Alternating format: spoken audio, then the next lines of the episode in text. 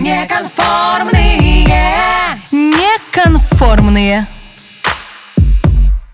Первый раз, первый раз, у нас с Олей первый раз. Наконец-то мы до... Господи, дошли до подкаста, Оль. В соседнем доме от тебя. Ну, я долго шел. Мы долго к этому шли. Вот вчера у Оли был, я всем расскажу, день рождения, и мы были в кафе. И там вот, когда выносили тортик работники кафе, э, официант пожелал Оле женского счастья. И вот именно про счастье мы сегодня и поговорим. Но я терпеть не могу делить на мужское и женское, если честно. А, Я еще понимаю разделение на какое-то частное и общее, да, то есть я думаю, что мы все плюс-минус хотим там какой-то безопасности, я не знаю, какого-то там благополучия, денег, э, работы, которая нравится. Но и при этом есть какие-то частные вещи, например, а, реализация э, согласно своим ценностям, да, и вот ценности, они уже у каждого человека могут быть разные, и то, что там делает счастливой меня, мо- может не сделать моего соседа, и это окей. Но разделение на мужское и женское как-то мне очень не близко. Я тут добавлю только, что в психологии, в принципе, как в науке, избегают вот именно слова «счастье». Там говорят скорее слово «благополучие». И есть субъективное благополучие, то есть как мы сами ощущаем, да, насколько мы окей. И есть понятие психологического благополучия, то есть что-то, какая-то такая общая картина по всему человечеству, так скажем. И хотя вот когда он тебе пожелал женского счастья, конечно, интересно, что в его понимании, то есть, например, что он в это закладывал, да. И вот я предлагаю сначала поговорить о таком каком-то просторечном понимании, да, что, в принципе, люди под этим понимают. Ну, мне кажется, именно под женским счастьем это семья. Это муж не пьет, у него есть Не пьет. работа. Да. И это, наверное, дети. Ну, какая-то такая история у меня, например, рисуется. В принципе, считается, что если 50% да, того, что с нами происходит, зависит исключительно от генетики, хотя в этих 50% что-то все равно в нашей власти, то лишь 10% на самом деле зависит от внешних обстоятельств. А вот 40% это, в принципе, наши мысли и действия. Я считаю, что цифра высокая. И тут тот же вопрос с деньгами, ну, грубо говоря, если человек сильно захочет, он тоже может решить. Э, Делаем мы вывод. А возвращаясь к таким простым обывателям, мне кажется, еще есть один момент. Может быть, это касается больше, назовем это там условно, молодое поколение. Но вот это вот такая вот типа картинка жизни на расслабоне, как говорится, на чили, да, что вот типа на чили я ничего не делаю, и вот я типа тоже очень счастлив. Но мне кажется, сейчас этого очень много. Не знаю. Мне кажется, сейчас очень много какой-то такой популярной психологии, очень много ярлыков. У меня депрессия, у меня... А, ну да, и в депрессия. другую сторону, в принципе, тоже. И как да. бы, да, вот опять же, да, явление, которое и туда, и туда работает. Ну вот если говорить именно про чил, про де... там, не знаю, вот там хочу кучу бабла, да, и там, где, там чилить где-нибудь на Бали, например, то это, в принципе, с этого, на самом деле, психология как раз и начинала изучать э, благополучие, потому что первый подход как раз был гедонистический. То есть он действительно как бы был сфокусирован на аффективной стороне, то есть действительно как вот как эмоционально насыщенно себя чувствует человек, да, вот типа вот это вот, грубо говоря, то, что иногда называют таким а, счастьем в моменте.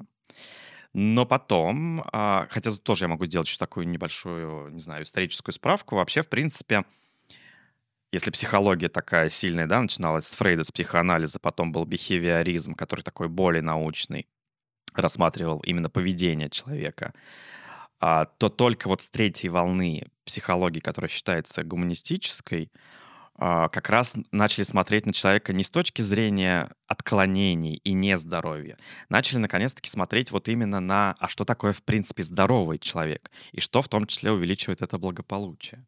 И как раз вот, э, если начали с этого гедонистического подхода, потом появился, сейчас мне главное произнести правильно это слово, эвдемонистический. Он уже как раз больше концентрируется на а, повышении благополучия сквозь призму именно самореализации. И, в принципе, вот такие два больших столпа гуманистической психологии, Роджерс и Маслоу, они большое значение, конечно же, придавали самоактуализации, термин одного из них, или самореализации, термин другого. Для них это была точно такая же потребность человека, как, не знаю, там, потребность безопасности, в любви, в принятии в чем-то еще, они считали, что точно так же человек может быть счастливым, реализо... ну, опять будет масло масляное, он может быть действительно благополучным только если, конечно, занимается своей реализацией и актуализирует свой, свой потенциал, там, не знаю, на полную катушку или на какой-то максимум. Я знаю, что Мартин Селигман, да, первый, по-моему, позитивную психологию. Я знаю, что до него психология во многом задавалась вопросом, как довести человека до условного нуля, как его восстановить, а он начал думать о том, как а, человек должен процветать, что нужно сделать, чтобы он начал процветать. Типа наша природа, она на самом деле не настроена на то, чтобы мы процветали, она настроена на то, чтобы мы выжили, банально. А уже дальше это наш запросик, так сказать. Вот ты сказала про выход э, из минуса. Это тоже мне прям сразу напомнило, как на одном из обучений нам прямо рисовали картинку, что к психологу человек может прийти, например, э, с двумя минусами, да, чтобы уйти там, не знаю, в условный ноль или плюс, может быть, даже, да. А в принципе, да, как раз позитивное, в том числе психологии гуманисты, про то, что ты можешь быть уже с плюсом, и выйти из кабинета с психолога с двумя плюсами. Мне вот это тоже очень близко. Поэтому, да, это в тему. И вот тут я уже хотел бы перейти как раз к... Вообще, почему-то так сложилось, если мы говорим про гендерные, что почему-то вот самый, кроме Селигмана как раз, самые известные исследовательницы именно благополучия — это женщины американские. Причем я вот уже знаю и люблю троих. Сейчас начну с первой. Это Илона Боннивелл. А, и мне очень нравится, как она, с одной стороны, подошла очень структурно, с другой стороны, все равно там нет каких-то вот прям жестких, да, она делит на, так скажем, вот у меня есть табличка презентации, там две колонки, что благополучие связано с рядом факторов, и благополучие а, она так это обтекаемо говорит, практически не связано. То есть нельзя сказать, что вот совсем там нет корреляции, да, вза взаимосвязи. Но вот она там очень либо малая, либо практически не связана. Вот сейчас я на тебе потестирую. Вот как ты думаешь, каким фактором будет возраст?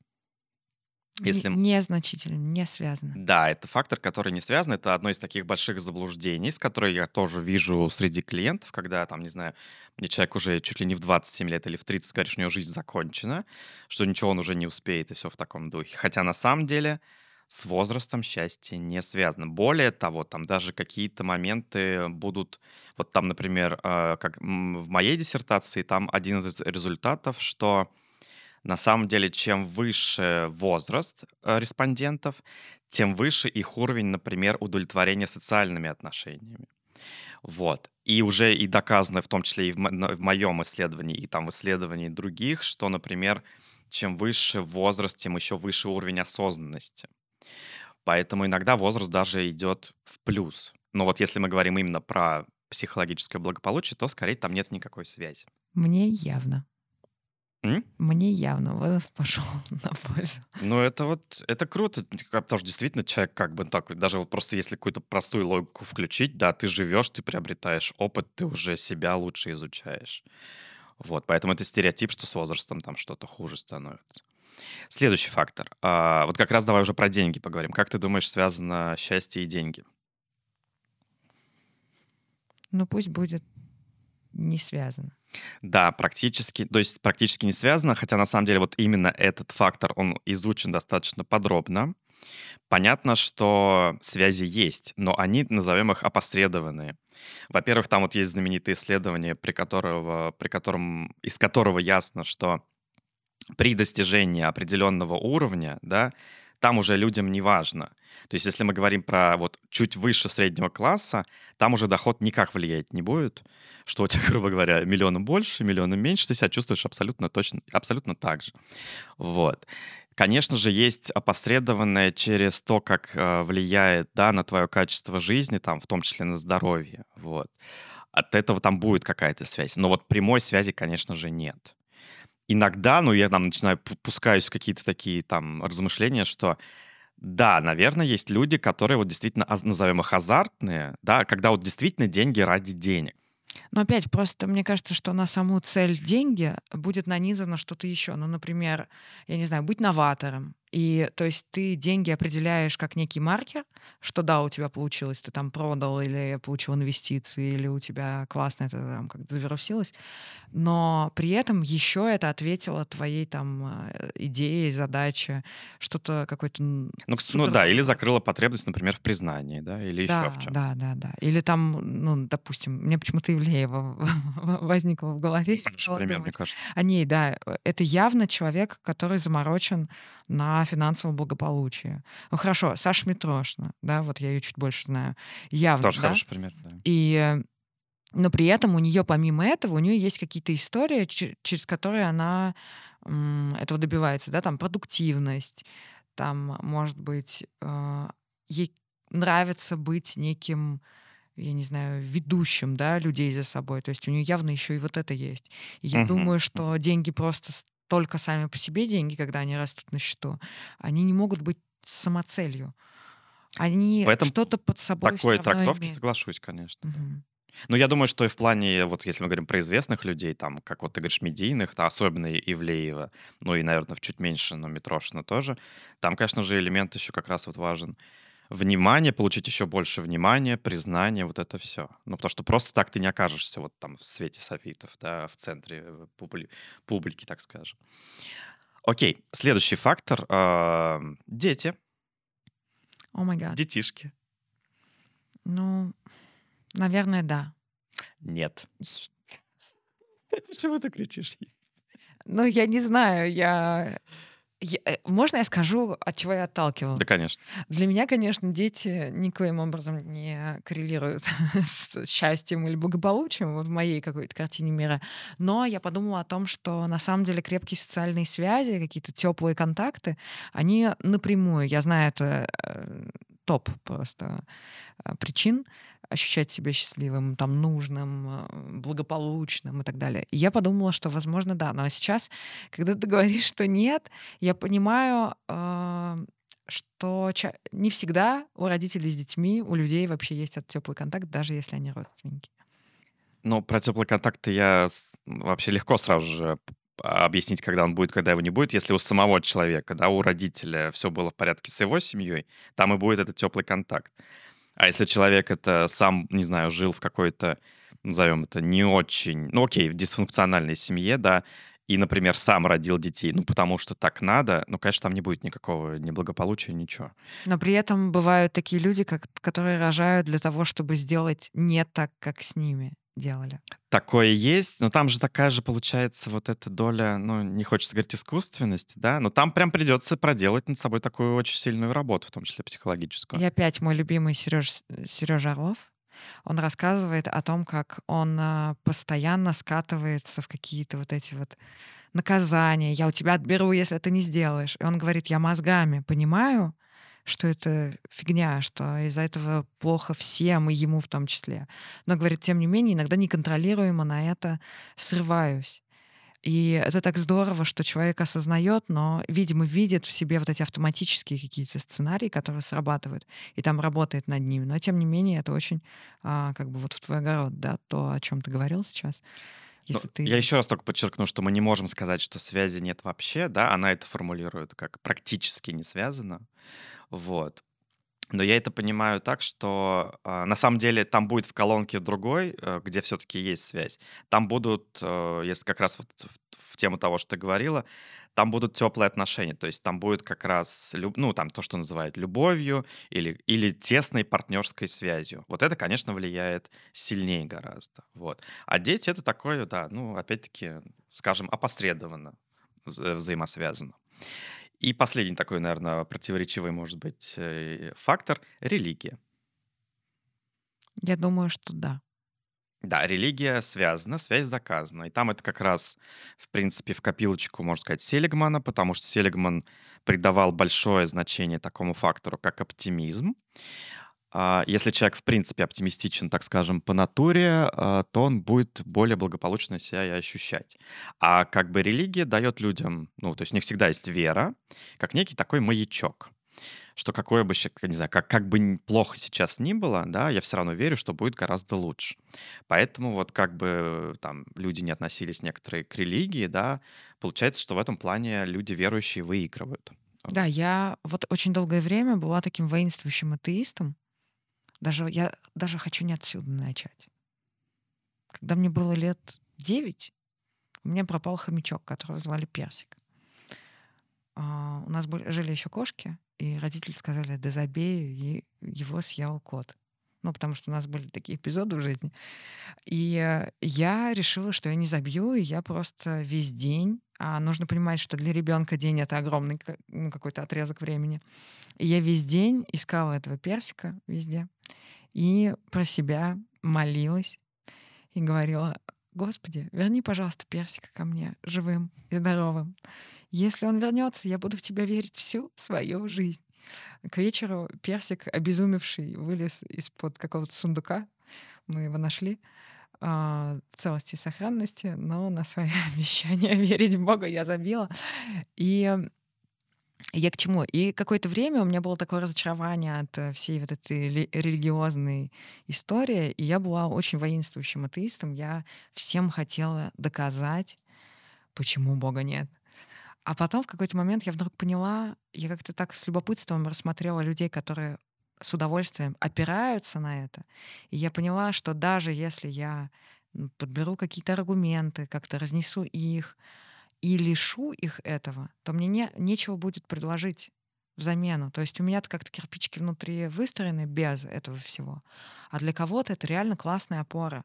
И я, знаешь, вот э, вспоминая начало нашего разговора, я думаю, что э, религия это такая штука, которая, с одной стороны, она дает тебе вот эту опору, какую-то веру в себя, а с другой стороны, она иногда дает тебе возможность м, вот именно переложить ответственность, как будто бы э, выучить принятие каких-то там событий тяжелых в жизни. И это такой симбиоз такой, и он классно, я думаю, на человека может работать.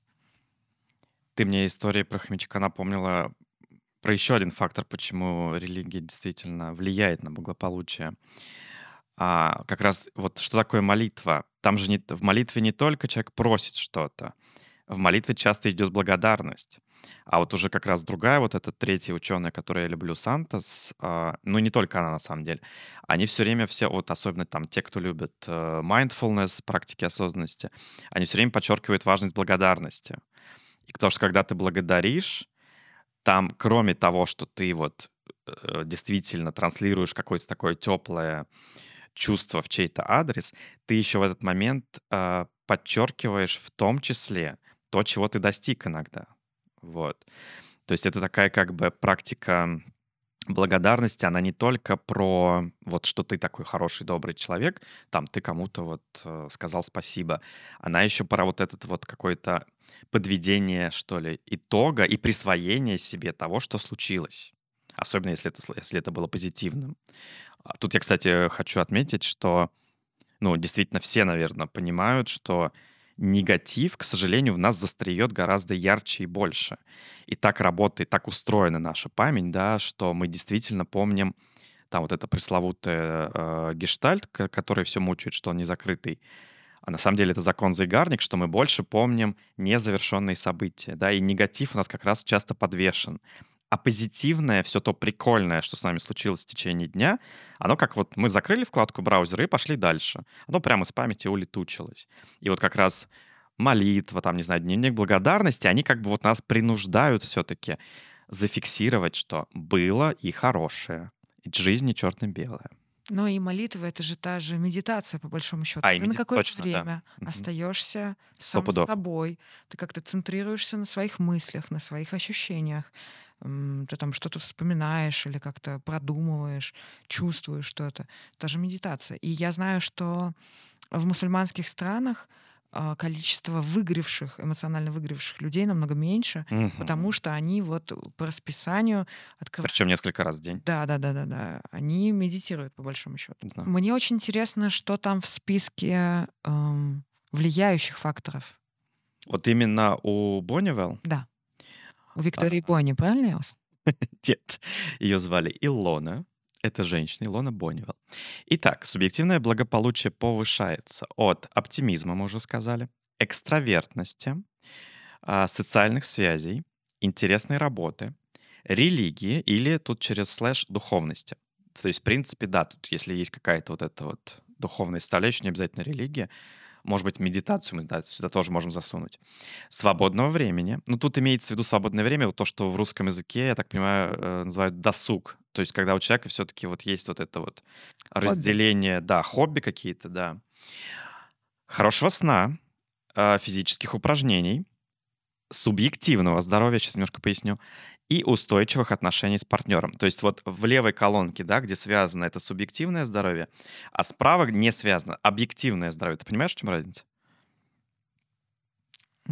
Нет. Объективное здоровье — это то, что нам сказал врач. М, Вот врач говорит, там, не знаю, у вас там, не знаю, какие-то там анализы, не знаю, там, с давлением что-то. Мы на это, на самом деле, по вот исследованиям, человек реагирует меньше. Человек больше прислушивается к тому, что у него внутри происходит. То есть субъективное здоровье — это субъективное ощущение человека, что со мной происходит. Как ни странно, это вот так. Может быть, конечно, это не очень работает с нашими вот российскими пенсионерами, которые очень любят походы по врачам. Ну, не знаю, вот по исследованиям это вот так вот. Они А, просто хотят внимания, на самом деле, они походу к ну врачу. да, кстати, ты тоже права. И по поводу, кстати, колонки, где не связано, я бы еще обратил внимание, что не связано по исследованиям с физической привлекательностью. Вот для психологов это прям больная тема, потому что, ну, когда приходит клиент, да, и вот он вешает, э, не знаю, все, что происходит, там, все неудачи, например, в личной жизни, на то, что вот, там, не знаю, толстый, руки кривые, там, не знаю, вот что-то еще. Этого, конечно, очень много. Это прям в этом столько всегда иррационального, и что следует исследовать. И вот, опять-таки, вот это прекрасное исследование нам говорит о том, что нет никакой связи с тем, как ты выглядишь на самом деле. Ну, по крайней мере, прямой. Ну вот, ну, как бы...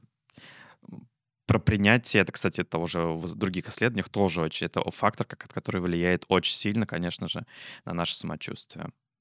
Принимать надо себя целиком все-таки. Ну, Еще, и кстати, это путь, мне кажется. Мне кажется, важно Процесс. сказать, да, это принятие — это процесс. Да, потому что ты не можешь в один момент, тебе психолог сказал, прими себя, и ты такой, ой, я сегодня себя принял.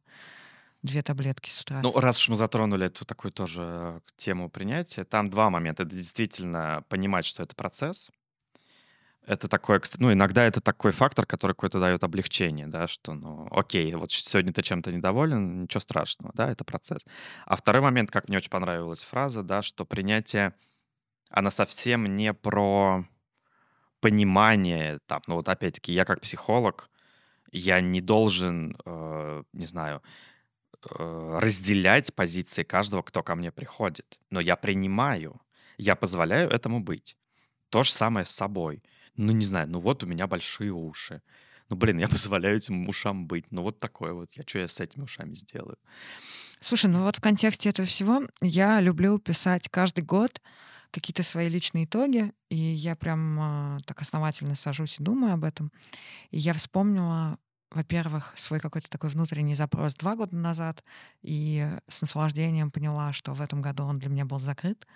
И я так ощупала себя на предмет вот этого именно принятия, и я поняла, что а, вот мои там 32 года, да, вот, ну вот те, которые закончились, вот 32 год мой, он был как будто бы посвящен вот этому повышению самосострадания. И я поняла, что я очень многие вещи в себе реально приняла, и это действительно... Мне просто очень хочется обратить на это внимание, что это процесс. И если ты сегодня принимаешь себя лучше, чем вчера, то ты уже очень большой молодец. Просто очень многие, я знаю, там, я себя не люблю. И все, они на этом останавливаются. Как будто бы потому, что есть вот только девочки налево, мальчики направо, да? Только либо принимать, либо не принимать. Но нет, это такой процесс, это такая долгая какая-то история, и оно, это знакомство длиною в жизнь, знакомство с собой. Да, абсолютно все так. Ну вот, например, а ты можешь, раз уж ты начала про себя говорить, как-то, может быть, ты кому-то поможешь, там, не знаю, как тебе, вот, например, самой, что помогло что-то в себе принять? А то действительно мы говорим красивыми словами, а как вот на практике-то что делать? Мне помогло принять. Во-первых, это окружение. А, Я поняла, что когда ты находишься там в отношениях с людьми или там с, с партнером, а, на самом деле эти отношения могут быть очень терапевтичными. И ты как будто бы видишь себя как в зеркале. Вот мне очень нравится этот образ, и, по-моему, есть такое понятие, как мирроринг, да, это с детства. Ребенок же не понимает, какой он. Ему это отражают, транслируют родители или там а, какие-то значимые взрослые и так далее. Вот, и ты вот с тех пор как бы начинаешь понимать, вот какой ты, потому что тебе сказали. И ты это потом в себе несешь как-то неосознанно, да, вот эти знания. Вот. И мне кажется, что очень классный способ — это подобрать такое окружение, которое будет в тебе поддерживать и подсвечивать какие-то хорошие вещи. И это очень терапевтично, это очень как-то восстанавливающе может работать. Вот я, как ребенок из деструктивной, как ты говоришь, дисфункциональной, семьи, дисфункциональной, да, супер дисфункциональной семьи, я вот поняла, что вот мои 32 года, они как-то это вот достраивали. И там люди около меня, они меня по-другому отражали. Вот. Они действовали новым, чистым, каким-то, э, я не знаю, прямым, ровным зеркалом. И я надеюсь, что это так. И э, это очень восстанавливает. Это очень классный способ. Потом, на самом деле, все-таки терапия. Э, ты понимаешь, что откуда у тебя вот это ощущение от себя, а, для меня было очень освобождающе. Это прям так жизненно для меня важно. Я, это не слишком громкие слова, это действительно жизненно важно было. Из меня вынули, как я говорю, ментальную занозу а, по поводу чувства вины. То есть я очень долгое время жила в тени вот этой вины. Я говорила на эфире этот эту метафору произносила, да, то есть я вот жила при лампочке 40 ватт. И я думала, что свет — это 40 ватт. А потом оказалось, мне включили свет. Мне как бы объяснили, что я могу там себя не винить, не наказывать. И даже более того, мне подсветили, что я виню себя и наказываю, потому что до этого я не понимала. Вот, это такой момент. Ну и на самом деле, мне кажется, что вот история про «не сравнивай себя с кем-то», она не очень для меня правильная, потому что, ну вот опять, я не в вакууме живу, и мне как будто бы важно понять, что, как, у кого, как, но при этом не разрушая себя. То есть я для себя какие выводы делаю. Если там, например, я завидую кому-то, я понимаю, что мне нужно идти вот туда. Допустим, со мной множество раз было, когда выступали какие-то классные молодые девчонки такие э, заряженные, и я такая, М, я хочу тоже вот что-то такое. Я понимаю, что мне туда нужно. И для меня это не деструктивно, а наоборот, мне это... Знаешь, мне кажется, что мы очень многие как будто бы по умолчанию не знаем, что мы хотим. Ну, то есть очень много каких-то внешних факторов на нас давят, там маркетинг какой-нибудь, какие-нибудь навязанные стереотипы. И зависть — это офигенный маркер того, что тебе действительно хочется. Вот ты позавидовал, и ты такой, ага, Класс. Вот, и для меня э, какое-то некоторое сравнение, даже не сравнение, хочу сказать, а помещение себя к другим людям, и вот это вот прощупывание, а что про меня, а что не про меня, а как у кого, а вот такой человек, вот он вот это для себя выбирает, вот это. Вот это для меня было тоже терапевтично. Это тоже было про принятие себя, что э, мой сосед может так, а я могу так, и это окей. Ну тут про... Ты абсолютно все в точку сказала, потому что действительно есть абсолютно прямая связь. А, то, как мы действительно общались, то, как, как с нами общались, и мы начинаем общаться точно так же с собой, через вину, через наказание, через строгость, да, и в этом нет вообще там никакого конструктива, мы, наоборот, только себя ниже забиваем, да, и наоборот, мы расцветаем, когда мы начинаем все-таки, ну, получать и от друзей качественную поддержку, и от себя же, в принципе, самого, конечно, в идеале хотелось бы того же. По поводу сравнения, это, наверное, просто тут как бы выбор слов. То, о чем ты говоришь, это же такое, ну, назовем это, нетоксичное сравнение с другими. Потому что есть же э, как раз вот Сантос, которую я буду чуть позже говорить, она очень много посвятила времени как раз вот эм, именно вот роли Инстаграм, условного Инстаграма в нашем обществе, и там действительно вот это вот сидение в соцсетях по исследованиям все-таки ухудшает состояние человека, потому что он начинает сравнивать не в свою пользу. Он, он листает ленту, он или она, а, видит, что вот, а я, значит, сижу тут на пяти работах, а это вон там уехала куда-то, да, она опять там, не знаю, загорает, а этот вон еще что-то добился, а вот эти сейчас подкаст записывают, а я тут сижу, опять ничего не сделал. То есть это же вот, это смотря на какую э, почву это ложится, да.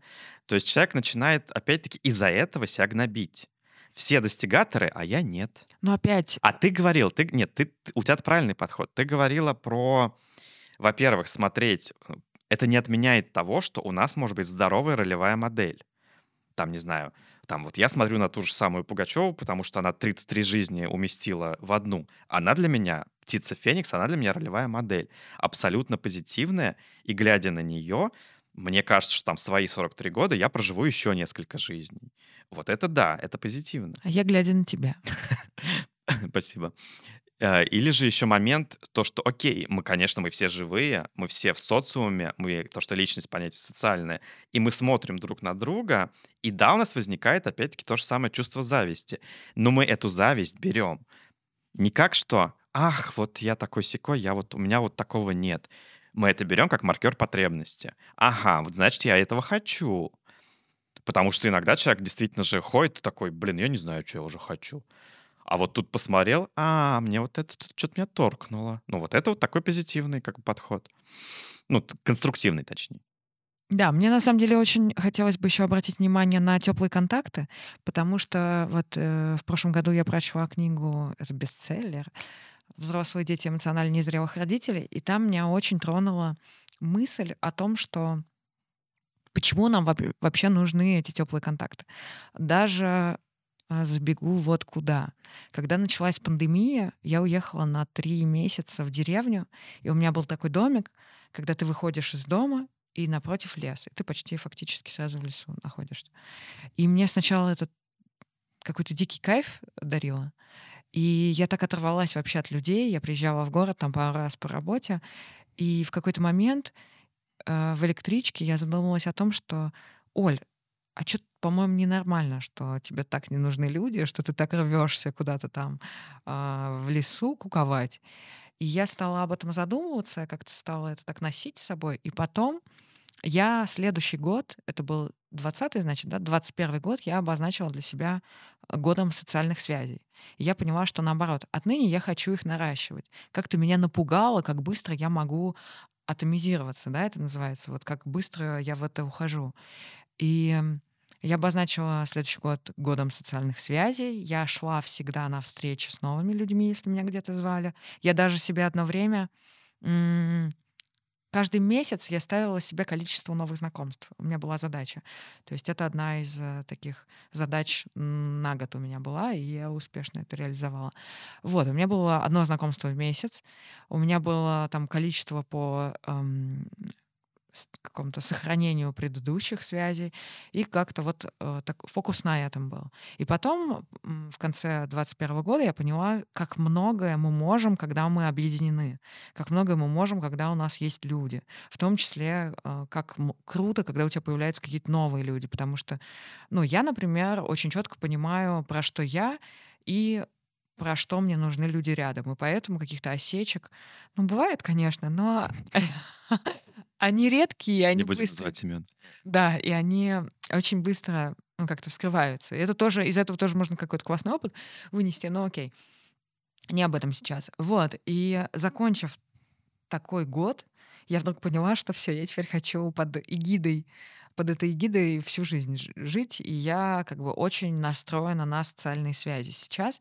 Я, когда читала эту книгу Линдси Гибсон, она обозначила такой момент, что на, мы социальные существа, что нам очень важно чувствовать себя в безопасности, и эволюционно дошли до, я не знаю, до сегодняшнего дня те люди с генами ам, людей из группы. То есть те, кто а, объединялся, одиночки не выжили. То есть, следовательно, мы все вот такие групповые животные. И еще очень, очень интересный для меня был фактор того, что вот это чувство безопасности нам дарит, когда люди понимают мои эмоции, и когда они дают правильно на них ответ. То есть вот этот некоторый эмоциональный интеллект, который даже был... Ну, недаром эмпатия, да, один из основных компонентов эмоционального интеллекта. Да-да-да. И эм, вот это очень важный момент. То есть я сказала, меня поняли, мне дали какую-то реакцию. Просто тут еще важно, мне кажется, очень многие думают, да я понимаю, ну я понимаю о чем то но не понимают. Или ты, у тебя не возникает на такой ответ ощущение. Ну, Потому что мы чувствуем, когда нас понимают, конечно. Да, или иногда, иногда мне не нужно, иногда мне нужно, чтобы мне как-то проговорили, чтобы мне как-то отразили то, что я сказала, для того, чтобы я почувствовала, что меня поняли. И вот это какой-то такой многословный момент, но он мне показался очень важным. И, мне, и я просто сейчас исследую вот э, перманентно так с э, момента прочтения этой книги в разных сферах. И опять Сережа Орлов, мне кажется, его успех в том, как он ведет свои э, там, эти выступления, и он как будто бы заходит в свою уязвимость, он говорит о своих каких-то а, там эмоциональных потребностях, и он очень многое пытается схватить от людей. Мне очень понравилось опять в том же самом интервью, как он говорил, что им очень важно, что люди чувствуют. И он очень хорошо чувствует зал. И это как бы однозначно так, потому что он так круто работает с залом, да, вот своих этих, а, как это называется? Стендапах. Ну да, я хотела сказать. Концерт. Импрови... А, импровизации, импровизация. да. Мгм. А, вот. И я думаю, что вот я, на самом деле думаю, что он своему залу дает Конечно. больше эмоционального какого-то человеческого тепла, чем даже некоторые люди пол- получают в семьях, потому что мы не всегда... Тоже как терапия получается. Да, и мы как будто бы не всегда умеем вот этот вот контакт настроить. И это такая супер важная вещь. Мне кажется, что она самое важное. То есть, если я нахожусь в окружении людей, которые меня понимают, и я чувствую, что они понимают меня, все, вот, вот, на этом мое благополучие, как бы. Так это подтверждает как раз вот из Боннивелл то, что у нее тут и экстравертность, и социальные связи. Причем вот это вот про экстраверсию я не очень люблю, когда опять-таки начинают делить себя, что вот я экстраверт, а я интроверт. Мне хотелось бы тут надо сказ- подчеркнуть, что все-таки это может быть спектром. И как раз твоя история про когда ты изолировалась, да, в пандемию, она под- подтверждает то, что ты ты как-то вот контролировала все-таки вот этот свой уровень интроверсии, экстраверсии. Вот, то есть ты себя быстренько так в этом спектре, ну, перевела больше в сторону экстра, да? То есть это реально. То есть не надо говорить, что вот я интроверт, я сижу дома. Это на самом деле все очень даже нами контролируемо. В зависимости, опять-таки, от разных периодов жизни. Вот. Но я не люблю эту классификацию, вообще ее не понимаю. Я, э, я не люблю классификации, в которые я не могу себя положить. Вот в эту я не могу, я не могу понять. Про нее экстраверт- очень много, потому что, во-первых, мифов, вот. А на самом деле нет, это все доказано. э, То есть экстраверты, окей, люди, у которых больше в сторону экстраверсии, они подзаряжаются больше извне. Вот батареечка у них будет работать извне. Это не, это не про то, что мы очень такие все общительные, как вот есть вот этот вот стереотип. Это про то, что люди мне нужны... Вот, например, если я более экстравертен, чем ты, мне подпитки от социума просто нужно больше, чем тебе. А если, соответственно, ты больше в сторону интро, ты сможешь иногда подзарядиться из самой себя, изнутри. Вот и все. Я замечаю за собой, что иногда у меня энергии намного больше становится, если я с людьми, а Ну, иногда у меня с какими людьми, кстати, да. А, между прочим. А иногда энергии больше становится, когда я одна. Вот я а, в субботу, вернее, в воскресенье после субботних событий, а у нас здесь планировался военный переворот, я а, провела полностью весь день одна, и я чувствовала, как моя батарейка восполняется. Хотя при этом я очень люблю людей, я действительно отдыхаю, наполняюсь с людьми. Я не могу себе ответить на вопрос, что меня больше заряжает, то или обратно. И то, и то. Просто ты это как-то дозируешь, зная себя. Неконформные. Слушай, мы с тобой что-то заболтались, давай уже как-то подводить итоги. И вот у меня, э, поскольку у меня эта тема уже такая отработанная, я обычно все время завершаю, а, называю это шагами к увеличению благополучия, потому что есть прекрасная психолог из Ельского университета, который занимается этой темой. Как раз вот я сегодня упоминал ее в разрезе с социальными сетями. И она прям дает такие достаточно четкие рекомендации, что делать, да, чтобы чувствовать себя счастливее. Как бы единственный момент, который не стоит делать, да, и миф, который она развенчивает, что не надо как раз зацикливаться на деньгах и материальных бла- благах. Потому что материальные какие-то покупки, вот этот шопинг пресловутый, он дает нам вот эти вот такие инъекции счастья на очень короткий промежуток. А на самом деле в противоположность этого вкладываться нужно, конечно же, в новый опыт. Будь это новое обучение, новое увлечение, не знаю, поездка куда-либо, вот любой новый опыт, он обязательно увеличит наш уровень благополучия. То есть мы вкладываемся, инвестируем во впечатление. Больше она советует фокусироваться на процессе, про то, что я сегодня уже говорил, потому что вся наша жизнь про процессы, а не, а не результате. Дольше смаковать радостные моменты.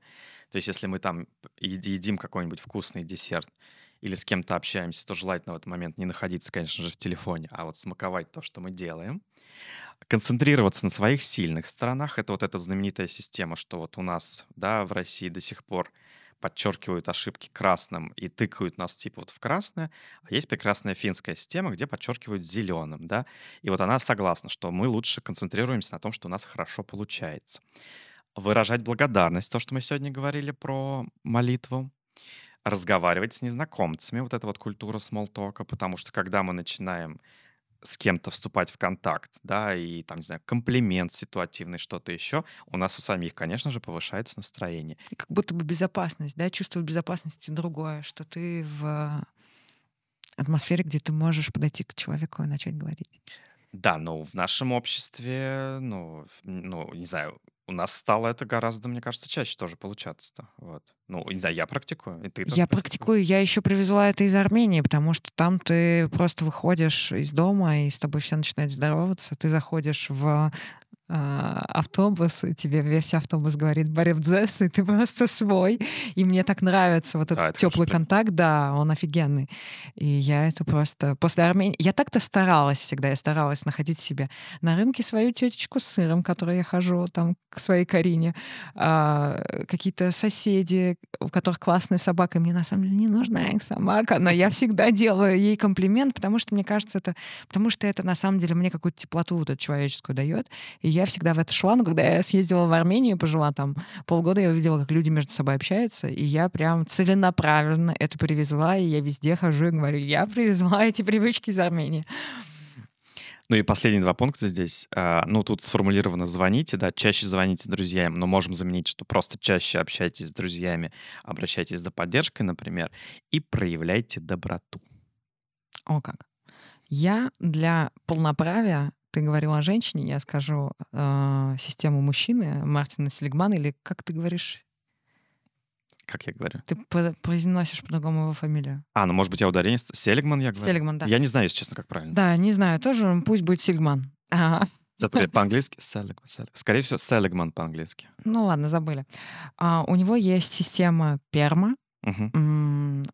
Это аббревиатура, скорее всего, да. Да, это аббревиатура, и по первым буквам я не буду, наверное, английский называть, кому нужно, там, Positive Emotion он найдет это. Это положительные эмоции. Positive emotions. О, отлично у нас. Ну, Я, может быть, не все сейчас попаду. Вовлеченность. Involve. А, если там... Там, значит, I, скорее всего, потому что вовлеченный. А, я знаю. Engagement. И я, кстати, вот сейчас немножко все-таки вклинюсь, а, потому что это вот очень хорош- хорошая мысль с а, психологии менеджмента про работу. Мы все говорим, что работа должна быть интересна, работа должна быть интересная. Как раз вот по исследованиям, да, самый главный фактор, почему мы будем ходить на ту или иную работу все-таки дольше, это как раз engagement.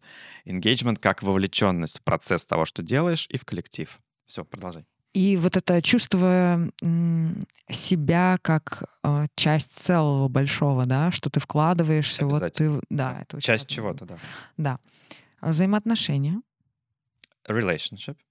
смысл. Мне кажется, мы очень мало внимания уделили Ми- смыслу, а это супер важный Это важно. момент, Да, это правда. а, потому что для меня я заметила, как я себе очень многие вещи продаю через смысл. Абсолютно, абсолютно. То есть я, поняв в какой-то А я момент, сейчас скажу тогда. Тогда нам придется не заканчивать. какой-то момент я вдруг поняла, про что я, какие мои ценности, какие мои смыслы, и через это стало намного проще жить, намного проще принимать решения. Я поняла, что я вот со своими ценностями вот, вот это, это, это, иду сюда или не иду. И намного проще стало жить. Или также заставлять себя условно, да, что-то сделать. Я иду туда. а, хорошо, на примере я выступала, у меня было публичное выступление а, перед э, аудиторией, которая мне показалась, ну, не очень моей. Это было страшно, это было как-то очень тревожно, потому что я не очень люблю публично выступать. Но я себе продала это через свои ценности. Я буду говорить о тех вещах, которые мне важны. Я говорила о ненасильственном общении Розенберга. И таким образом Я и через интеллект, да, я себе сказала, я получу классный опыт нового публичного выступления перед новой аудиторией. Я была очень, кстати, довольна итогами. Но вот, я продала себе это через смысл. Это очень классный, очень важный момент. Мгм, мгм. На самом деле, э, вот есть прям... Ты вот сейчас зачитал такую некую модель. Это же последний был компонент, да? Нет, последний компонент достижения. Accomplishment. Мгм. Да. То есть там получается P-E-R-M-A. Да, PMR. да. Ага.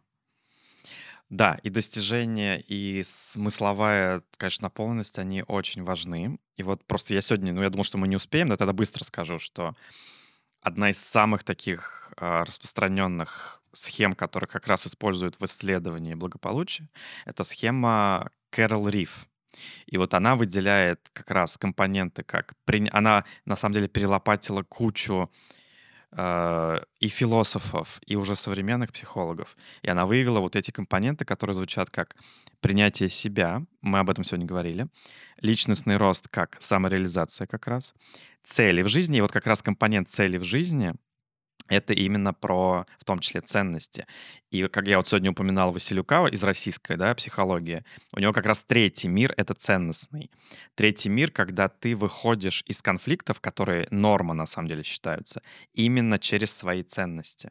Ты распутываешь свои внутренние, да, внутриличностные конфликты именно, а какая у тебя иерархия, что у тебя будет на первом, втором, третьем месте.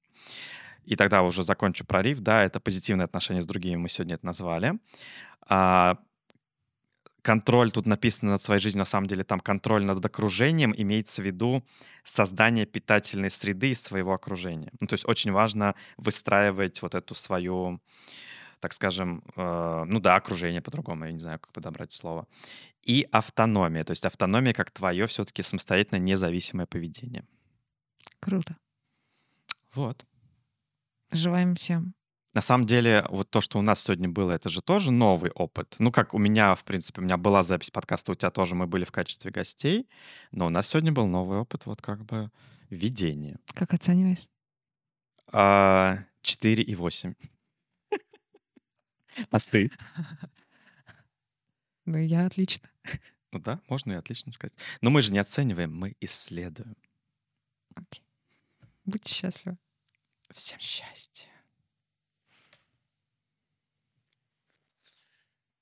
Блин, как прикольно это.